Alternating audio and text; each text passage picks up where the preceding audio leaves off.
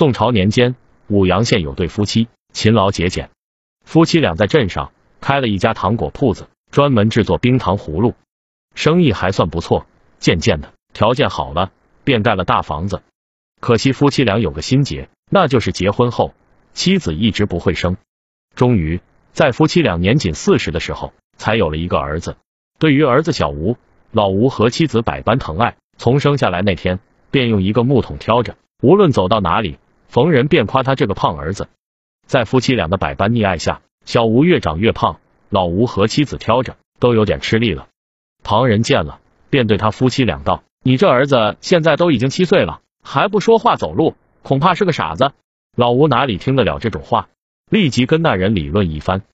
回到家，老吴越想越不对劲。别人的孩子一岁半便已经在地上跑，他这儿子七岁了，不说话也不哭闹，却在木桶里坐着，只知道吃，走路都成问题。于是夫妻俩一气之下把木桶摔了。没有了木桶，这孩子便开始哭闹，嘴里发出咿咿呀呀的声音。夫妻俩逼着他走路，小吴终于站了起来。在夫妻俩的训练下，到了十岁，小吴已经与普通孩子外表无异，只是智力始终不如正常人。这时候，夫妻俩开始接受了一个事实，就是他们求菩萨求来的儿子有缺陷。好在夫妻俩没有丧气，每日花大量的时间教育儿子。渐渐的，小吴已经能开口说一些简单的话了。夫妻俩欣喜之余，又觉得难过。毕竟别人家的孩子十来岁已经像个小大人一样了，他们的孩子呢，这智力依旧跟三四岁的小孩一般，活动也不灵便。不过老吴很快发现了儿子的特长。那就是小吴仿佛跟小动物特别亲。一日，老吴卖完冰糖葫芦回来，竟发现两只小松鼠一左一右蹲在小吴的肩膀上。此时的小吴手里拿着用来做冰糖葫芦的山楂果，真正在喂它们。见到老吴过来，那松鼠便吓得逃窜。等老吴走了，小吴对着空气吱吱叫几声，那松鼠又到肩膀上来了。老吴看得有趣，回去立马对妻子道：“娘子休气恼，咱们的儿子天赋过人。”只是跟常人不同罢了。猫有猫路，耗子有耗子路，他总有自己的活法，勿担忧。这老吴不愧是生意人，这还真被他看准了。这小吴虽然不喜欢与人交往，只喜欢独处，但是老吴发现喜欢他的小动物越来越多了。那天上飞的，地上跑的，水里游的，只要小吴往地上一坐，都来围在他的身旁，大有百鸟朝圣的壮观。老吴看得欣喜，连连点头道。吾子乃其人也。转眼到了十七八岁，邻居的儿子都结婚了，就小吴还没有。老吴夫妻俩又开始焦急起来，四处央媒人给小吴说亲。虽然老吴家里条件还行，但是别人一听小吴是个傻子，这婚事便不再提起。唯有那些缺胳膊少腿的，或是眼瞎的女人，年龄又大，样貌又丑的，想要嫁给小吴，老吴夫妻俩却不愿意。尤其是老吴，拍着桌子道：“我儿只是思想单纯而已。”绝非傻子，这些人怎地如此戏耍别个？这辈子若没有一个如意的儿媳，我儿宁愿单身一辈子。此后，二老再也没有央人给儿子说过媒。然而，奇怪的事情出现了。这天，小吴竟然笑呵呵对老吴道：“爹爹，我要结婚，我要娶儿媳妇。媳妇很漂亮，很善良，我们已经私下定情，只等爹娘点头同意。”老吴夫妻俩眼前一亮，觉得就像做梦一样。心想这会是真的吗？老吴向儿子问起儿媳的情况，小吴只道娘子与我有约，不能告诉任何人她的娘家在哪里。若孩儿说出去，她便不嫁于我。孩儿可向爹娘保证，小蝶很漂亮，也很孝顺，恳求爹娘答应。老吴的妻子道：“你这傻孩子，爹娘哪有不答应的道理？只要你喜欢就好。”就这样，老吴两口子半信半疑的开始筹备婚礼。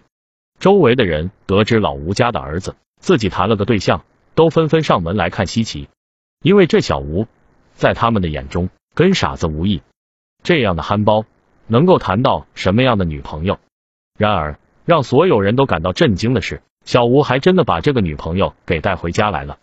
老吴老两口得知儿媳要来家里做，一大早起来，又是打扫庭院，又是买肉，大鱼大肉准备了一桌子。果然，儿媳妇来了。跟小吴手牵手，有说有笑。老吴一看，我的个乖乖，这儿媳可长得漂亮了。先看那肌肤，如雪般嫩白，仿佛从未被太阳晒过一样，白里透红。再看那身材，尤其是腰身，细的就跟传说中的赵飞燕似的。那面容极好看，老吴两口子顿时看呆了，从未想过儿子能处这样一个对象。那儿媳也是知书达理，第一次上门，竟拎了一个篮子，篮子里面这是些螃蟹、大虾，这些东西都是老吴喜欢吃的。除此之外，她还给婆婆带了一条贝壳项链，中间镶嵌着绿色的玉石，婆婆戴在脖子上，爱不释手。对这个儿媳，老吴可是见人就夸。不管怎么样，儿子算是给他们二老长脸了，自然这婚礼便十分隆重。只是有一件事让老吴有点不明白，那就是儿媳娘家的人当天晚上竟无一人在老吴家留宿，都说路途遥远，要坐船涉水，怕风浪大回不去。老吴也没多想，反正人家女儿都留在这了。只是让老吴感觉奇怪的是，儿媳妇自从过门后，竟然夜夜尿床。每次帮儿媳洗传单，老吴的老婆都一脸嫌弃。一开始老吴夫妻俩也没有太见外，只当儿媳那几天身体不好。可是自从过门以后，都两年了。这两年儿媳尿床从来没有停止过。纵然老吴的妻子是个贤妻良母，也难免嫌弃。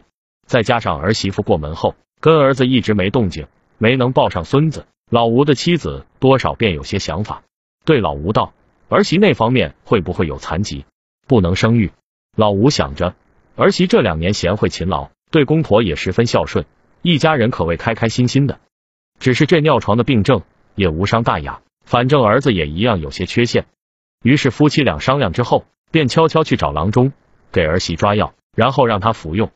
儿媳也都很听话，这两年吃了不少药，关键就是不会好。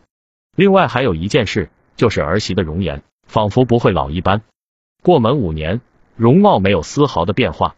于是就有人怀疑这女人会不会是狐狸精，是妖怪。婆婆越听越害怕，便对儿媳道。若今年还不能生孩子，那便回你娘家去。儿媳百般求饶，婆婆都不肯留她。